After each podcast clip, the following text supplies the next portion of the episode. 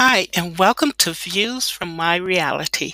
I'm your host, Angela Waters Bamford, and today is a message about what do you believe? It is to inspire you and to ask you to ask yourself that difficult question about what do you believe? I pray that it is a blessing to you and that you enjoy. Praise the Lord, saints. Let the people of God say, Praise the Lord. Let everyone that hath breath praise the Lord. Make a joyful noise unto the Lord, all ye lands. Serve the Lord with gladness. Come before his presence with singing. Oh, praise ye the Lord, all ye nations. Praise him, all ye people. For his merciful kindness is great towards us, and the truth of the Lord endureth forever. Praise ye the Lord. If you're still standing, maybe you don't think that God has done anything for you and that you don't need to praise him. Or maybe you don't know God and you don't think God is worthy of praise. I pray that it is not that you are allowing a rebellious spirit to control you. Oh, taste and see that the Lord, He is good. I will bless the Lord at all times, and His praise shall continually be in my mouth. For the Lord is my refuge and my strength. He is my shield and buckler. A mighty fortress is our God, and worthy to be praised. If it had not been for the Lord who was on my side, I don't know where I'd be. Did anyone come to hear word from the Lord on today? Is there anyone here that can say thank you on today? Is there anyone who needs something from the Lord. If you have breath in your body, you need to praise the Lord. If you can praise the Lord, praise Him. If you can't praise the Lord, maybe you should ask yourself, what do you believe? What do you believe? That is the question God wants to know on today. What do you believe? As I was asking God about what to share, I heard that the people are fixed between two opinions, like the Baal worshippers who were around during Elijah's days. They were straddling the fences, as you may, you know, if I may say it like that. They were caught between serving the God of Elijah, who they knew did many miracles, and the false God of their prophet their fathers. Elijah had to confront them and tell them that if his God was the Almighty God, then serve him. And if their false God was mightier than his, to serve him. Well, you know how the story went in 1 Kings 18, verses 20 through 40. There at Mount Carmel. And the people answered him not. 450 men to Elijah. Well, the Lord God was the God who not only answered by fire, but also licked up the water from the sacrifice. Now, you know, fire and water don't mix, but God. Amen. And we have John, who wrote to us in Revelation 3 15 and said that Jesus said, because it's in the red writing, that he would that we were cold or hot. and because we were lukewarm, he would spew us out of his mouth. How many of you would like to have a spouse that said they loved you and was always over some other person's house? Who would like to have a relationship with someone who was not totally committed to them? How would you feel if you were in a relationship with someone and they came by when they wanted something and gave you what they wanted you to have when they wanted you to have it and then had an attitude like you should be grateful for the trinkets you got? Who thinks they can treat God like that? Today our main text is coming from 1 Peter 3:15. It says, But sanctify the Lord God in your hearts, and be ready always to give an answer to every man that asketh you a reason of the hope that is in you with meekness and fear. It is important to know what you believe because your belief will determine where you are going to spend eternity. John 3:16 lets us know that if we believe in Jesus being the only begotten son of God, that we have an opportunity to have everlasting life. What do you believe? Do you believe in the Bible? Do you believe that everything you are and have is because of your own efforts and that there is no God as the fool has said in his heart according to Psalms 14 and 1? Our text says, Sanctify the Lord God in our hearts. Sanctify means to set apart or declare holy, consecrate. So when we sanctify the Lord God in our hearts, we set him apart and make God holy. We know that God is a holy God and he is a jealous God and he will have no other gods before him. We also know that the Bible tells us that the heart is deceitfully wicked. That's why we need to consecrate our hearts to God. Matthew 12 34 says, You brood of vipers, how can you speak good things when you are evil? For out of the abundance of the heart the mouth speaks. Again, the red letters means that Jesus is saying these words, and to be fair, he is paraphrasing what Samuel said in 1 Samuel 24:13. The point is that God knows we have evil and wickedness in our hearts, for we were born in sin and shaped in iniquity. That's why we need to have the Holy Spirit of God to dwell in us so we can be able to have power to resist the devil and to walk by faith. For if we walk by faith, we will not fulfill the lust of our flesh.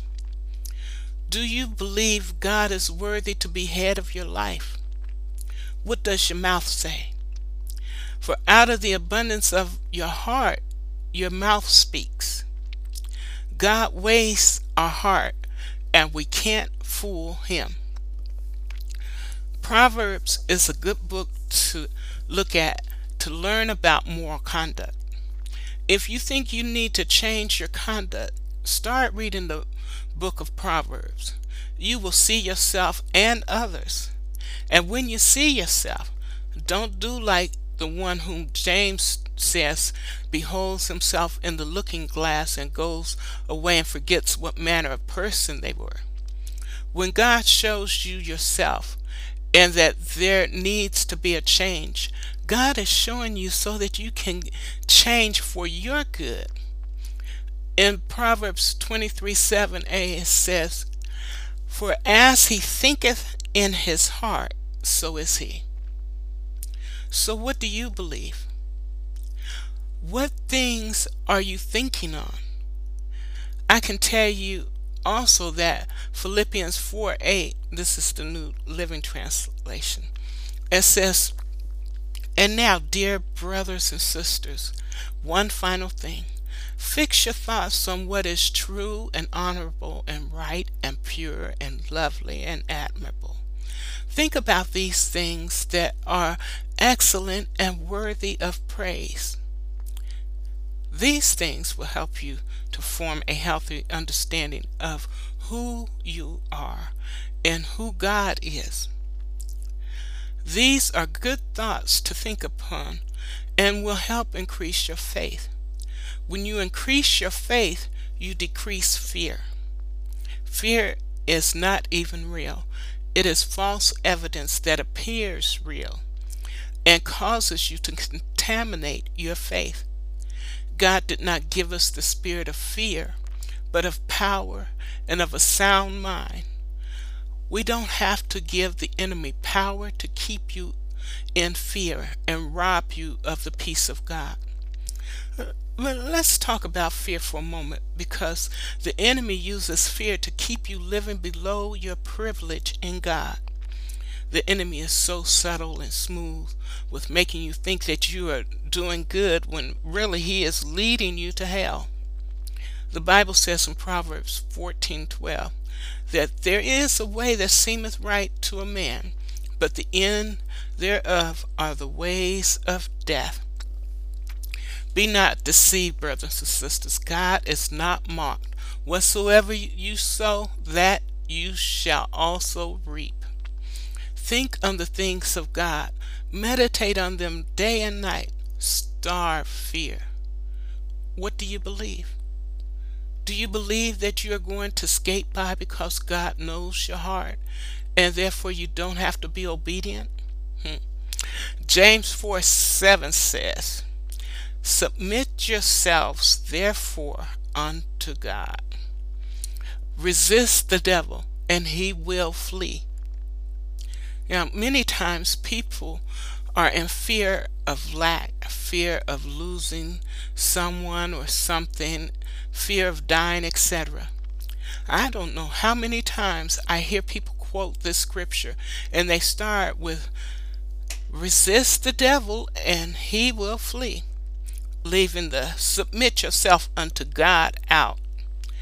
By submitting, you gain the power.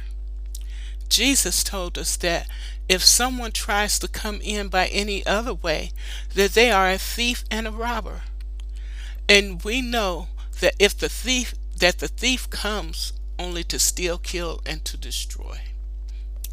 I ask the question, why don't people believe? I got fear, selfish, ignorant, rebellious, wicked, and many things that support what Solomon said about the whole conclusion of the matter being vanity upon vanity and a vexation of the spirit. What do you believe?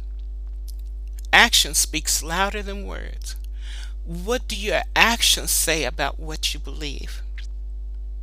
Let's look at our text again and talk about being ready always to give an answer to every man that asketh you a reason of the hope that is in you with meekness and fear.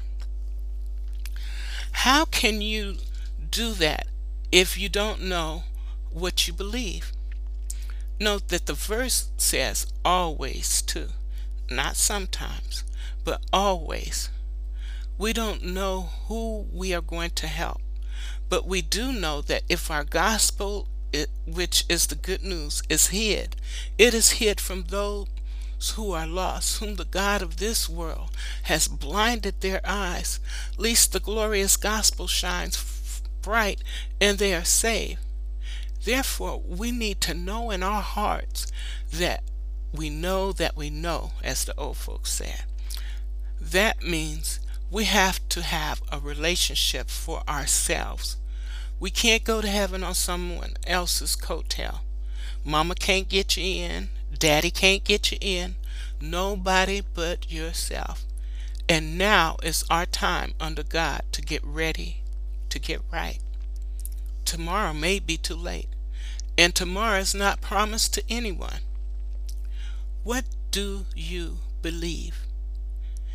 If you are still having problems answering the question, look at John 6 29b, where Jesus tells us what to believe.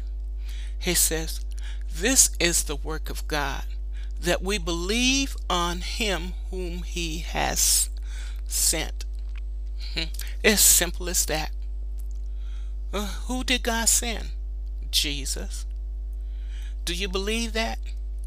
If you believe as the Bible says, we shall be able to do great things. For Jesus said, Greater things shall ye do. You can see the scripture for yourself. Let's turn to John 14, starting at the 12th verse. It says, Verily, verily, I say unto you, he that believeth on me, the works that I do, shall he do also, and greater works than these shall he do, because I go to unto my Father. And whatsoever ye shall ask in my name, that will I do, that the Father may be glorified in the Son. If you shall ask anything in my name, I will do it. If you love me, keep my commandments. And I will pray the Father, and he shall give you another comforter, that he may be able he may abide with you forever, even the Spirit of truth, whom the world cannot receive because it seeth him not, neither knoweth him, but you know him. For he dwelleth with you, and shall be in you. I will not leave you comfortless, I will come to you. Yet a little while, for the world seeth me no more, but ye shall see me. You see me, because I live, you shall live also. At that day you shall know that I am in my Father, and ye in me, and I in you. He that hath my commandments and keepeth them, he it is that loveth me, and he that loveth me shall be loved of my Father, and I will love him, and will manifest myself to him. As I close, beloved, I want to ask you one more time what do you believe? Many of the scriptures today were in red letters, and the red letters are to represent that Jesus said these words specifically, or as the writer told us. I believe God is trying to get our attention so that we are prepared and ready when He comes. These are the last days of this system of things, and we have been saying that since I was a young girl. These are the last seconds, and we know that tomorrow is not promised. People are leaving here so fast, and it's the young as well as the old. The leaning tree is not always the first to fall, as they say. God is trying to equip you, and it is up to you to accept Him and to learn to have a relationship with Him. I don't know about you, but I don't want him to say to me, Depart from me, I never knew you. Our time under God is now. We have to make up our hearts and mind that we are going to, about what we're going to believe. When I was learning about John Wesley, the one who was from England and credited as the father of Methodism, I learned that on his way to America, he became shipwrecked, and some Moors helped him. And he told them that he had been preaching faith for so long, and he was at a point where he wasn't sure he had faith. They told him to preach faith until he was sure he had it, and then preach it even the more. I say to you today, don't get weary in well doing. But if you're going to believe, believe, and believe that your belief will cause you to have the relationship with God. And your relationship with God will turn into everlasting life with God. To God be the glory.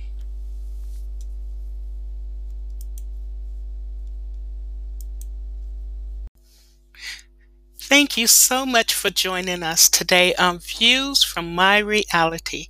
I'm your host, Angela Waters Bamford, and I pray that it has been a blessing to you and that you be a blessing. Remember, be good to yourself.